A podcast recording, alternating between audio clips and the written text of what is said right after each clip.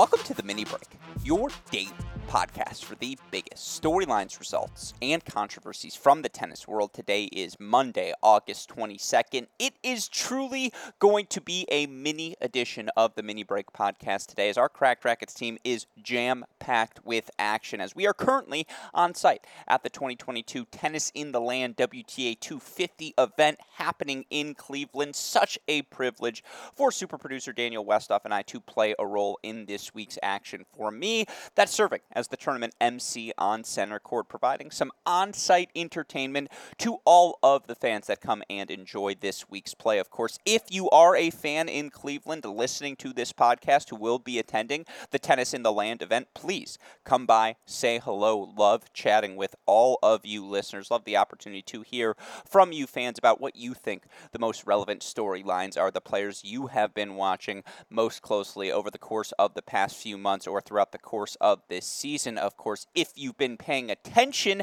to the tennis world of late, you know it was a funky week of action at the 2022 Western and Southern Open that happened this past week in Cincinnati. We had two unseeded champions emerge from the event, of course, on the women's side. It's the continued excellence of Caroline Garcia. She earns a signature title run and has thoroughly established herself as one of the players to beat heading into New York. Of course, on the men's side, how about the dramatic comeback of Borna Coric? He's been out with a shoulder injury for the majority of the past two seasons. But of course, all of us know the talent Borna Coric possesses. For God's sake, the next gen ATP campaign was built around players like Borna Coric, Alex Zverev, Stefanos Tsitsipas, and all of the many young, talented players we see emerging on the ATP tour. But for Coric to do what he did this past week, not only does he knock off Rafael Nadal, of course, in Rafa's comeback match in Cincinnati, but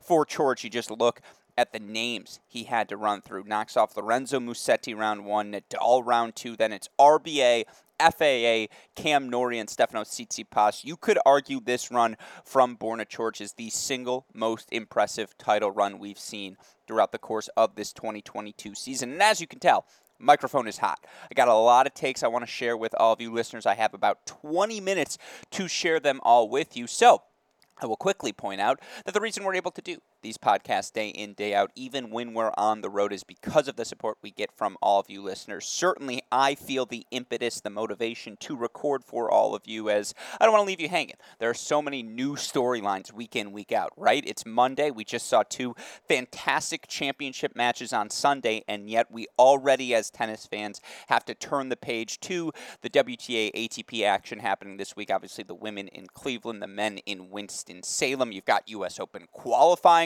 starting this week as well. It's just as always, a jam packed portion of the calendar. And of course, we know our job here at Cracked Racquets is to keep you the most well informed, best educated fans in the business as such. Going to run through a rapid fire series of takes here over, from or from my takes, I should say, from the past few days in Cincinnati. Of course, again, a shout out to our friends at Tennis Point for their support in allowing us to do that. You all know the deal. Tennis Point supports tennis players everywhere by providing the best equipment at the lowest prices. To learn more, go to tennis-point.com today. Use our promo code CR15 to let them know we sent you there. With that said, let's get into it. And I do want to apologize in advance. I may cuss at some point in this podcast. And again, super producer Daniel Westoff, who's our on site coordinator this week in Cleveland. You think he has a tough job producing these podcasts. He's pretty much producing the entire show happening in Cleveland this week. So, certainly, he's a busy man. May not have time to get to the most uh, thorough of editing of these podcasts. So if a shit, a fuck, sorry, listeners, slips out right there as it does, I do apologize for that fact, but still got to cook. Still got to be me on these shows, even when they are abbreviated. With that said, don't want to waste any more time.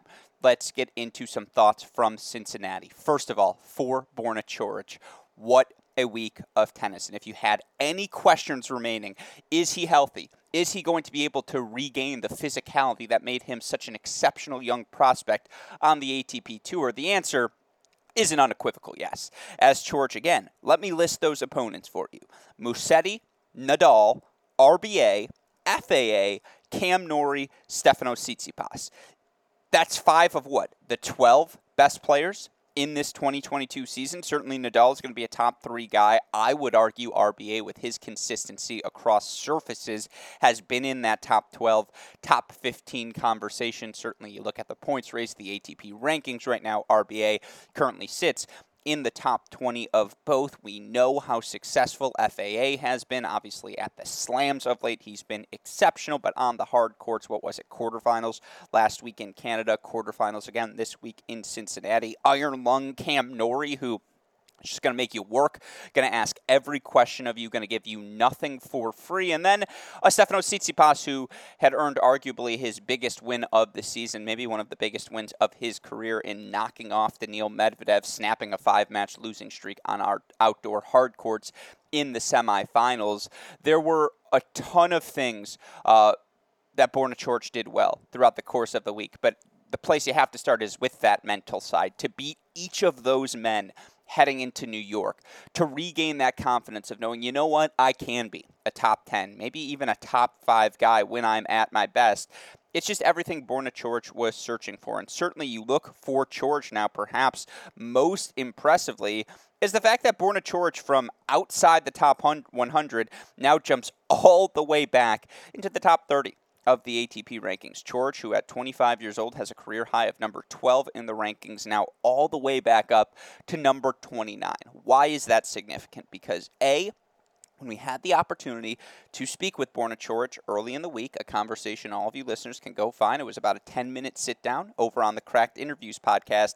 He said his goal for the season wasn't to be top 30, wasn't to be top 50. He said, My goal is to finish the season top 100, just allow myself to go play ATP 250 events, try to get into the Grand Slams on my own ranking, make life a little bit easier for myself. He no longer has to worry about any of those things as he's back inside the top 30 and will be able to resume playing whatever schedule he'd like moving forward. And he doesn't have to rely on a protected ranking. He doesn't have to rely on a wild card from a tournament director. No, Borna Coric has earned his way back into the mix on the ATP Tour. And the relief one feels from the ease of the burden of not knowing what you're going to set your schedule. I mean, again, Borna Coric has set himself up for a massive 11 months now because he's pretty much got nothing to defend on his resume, and he's got Masters 1000 title points now sitting on there as well. That said, from a tennis perspective, what did Borna Coric do well this week? Well, again, it starts with the physicality. That has been the 25 year old's calling card throughout the course of his career. He's one of those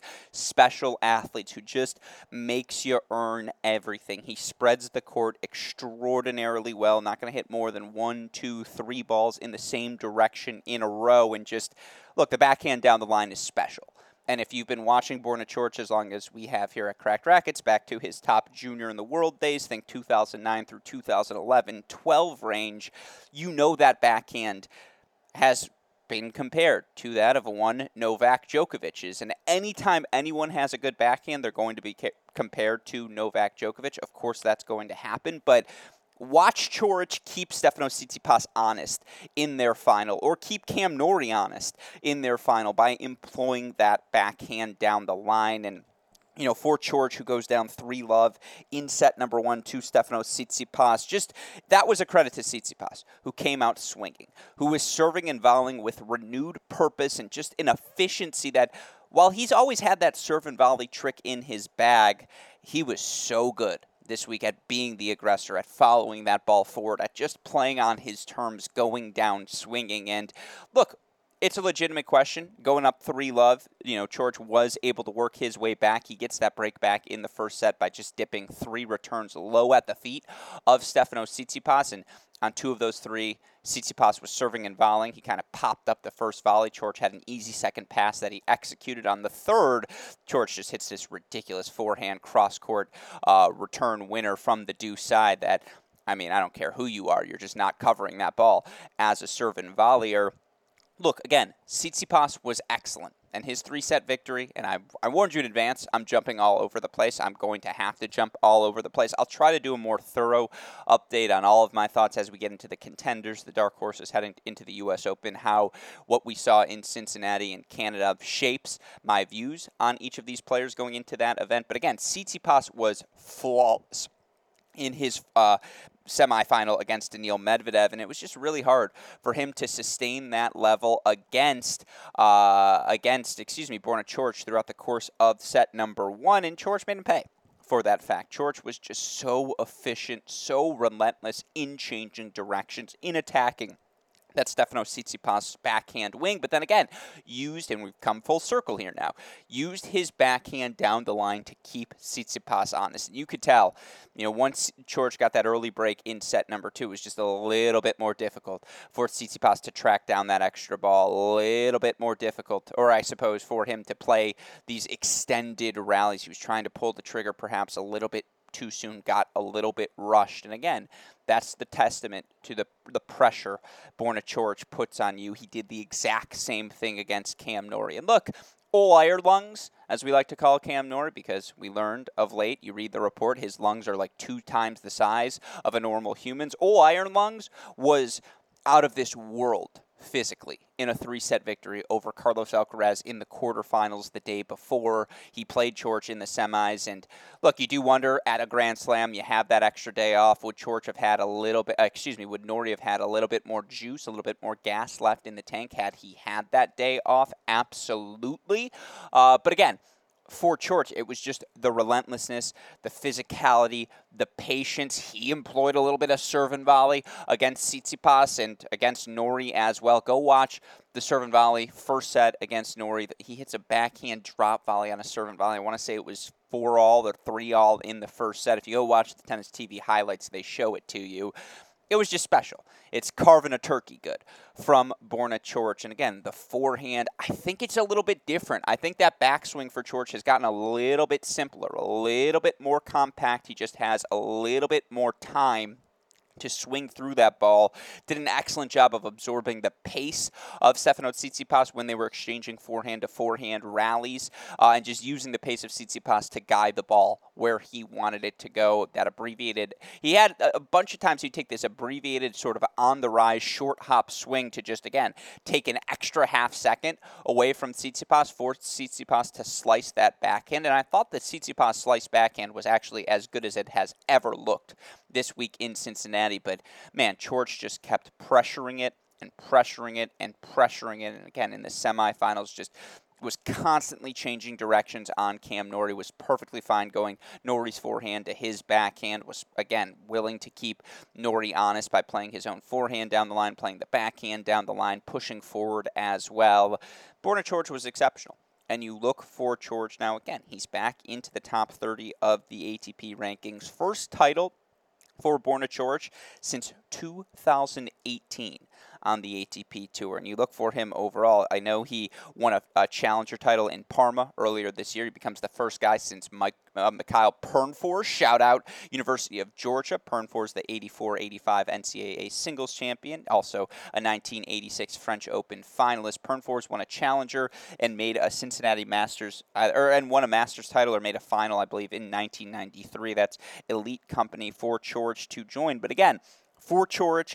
First ATP Tour level final since 2020, first ATP Tour level title since Halle back in 2018, where he beat top seed Roger Federer in that event. And again, for Borna Coric, 25 years old, doesn't turn 26 till mid November.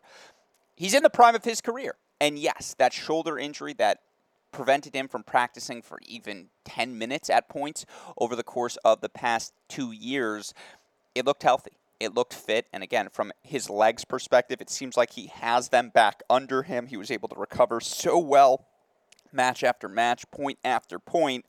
He's just one of those guys, physically, who's always in the fight. No discernible weakness. I thought he was a little bit more aggressive as a server, a little bit more aggressive moving forward as well. And, you know, again, as he continues to find his rhythm as a returner, as he continues to find his rhythm just playing more matches under his belt. It's a stark reminder, again, of why so many were so encouraged by Coric early in his career. That backhand, whether it's driving cross, driving down the line, it's just special. And my final thought on Coric, because I got to move on and then I got to wrap this show. So we'll have to do a separate show either later today or tomorrow talking about the women's side of Cincinnati because I got to rapid fire through some more men's thoughts here George was excep- exceptional and a worthy Cincinnati champion. He really was the best player. And again, you beat Tsitsipas, Norrie, FAA, RBA, Nadal, and Musetti within the course of a single draw.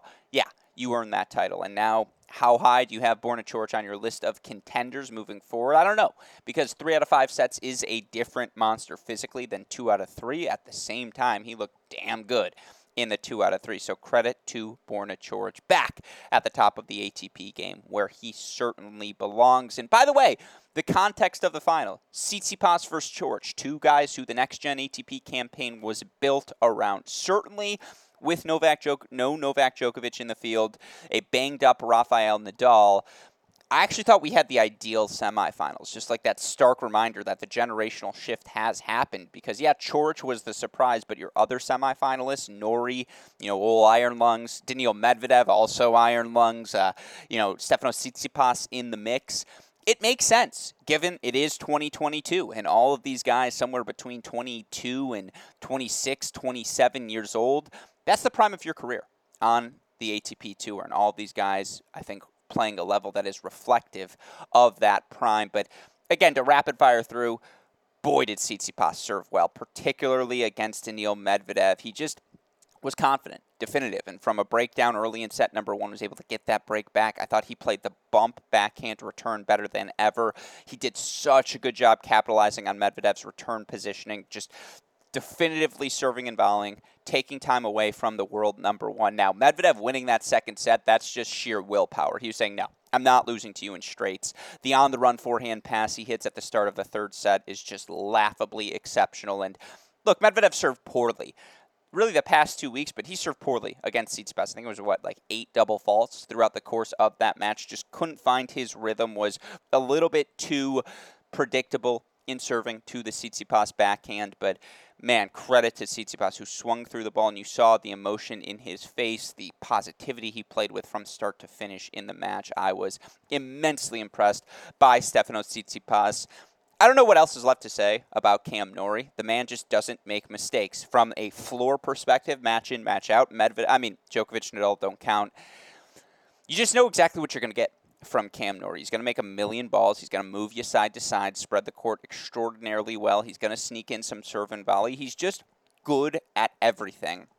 And that solidness, that, you know, again, the lack of vacillation in his level from start to finish, that's how he beat Carlos Alcaraz in what was one of the top five matches of the 2022 season, their Cincinnati quarterfinal. And I have no worries about Alcaraz. I have no worries about Taylor Fritz, who is just one of the guys now on hard courts. His serve, his weapons, the strides he's taken at as a mover, uh, he belongs in the conversation. But I mean, look, Medvedev, Tsitsipas, Norrie, I mean, it's crazy to not include Coric on that list given what we just saw this week. I need to see how he bounces back, how he performs in that opening round three out of five set match. If he looks good, he belongs on this list. But we know the guys. Norrie's a top 10 contender at the U.S. Open. He's just not going to lose to someone who's not better than him.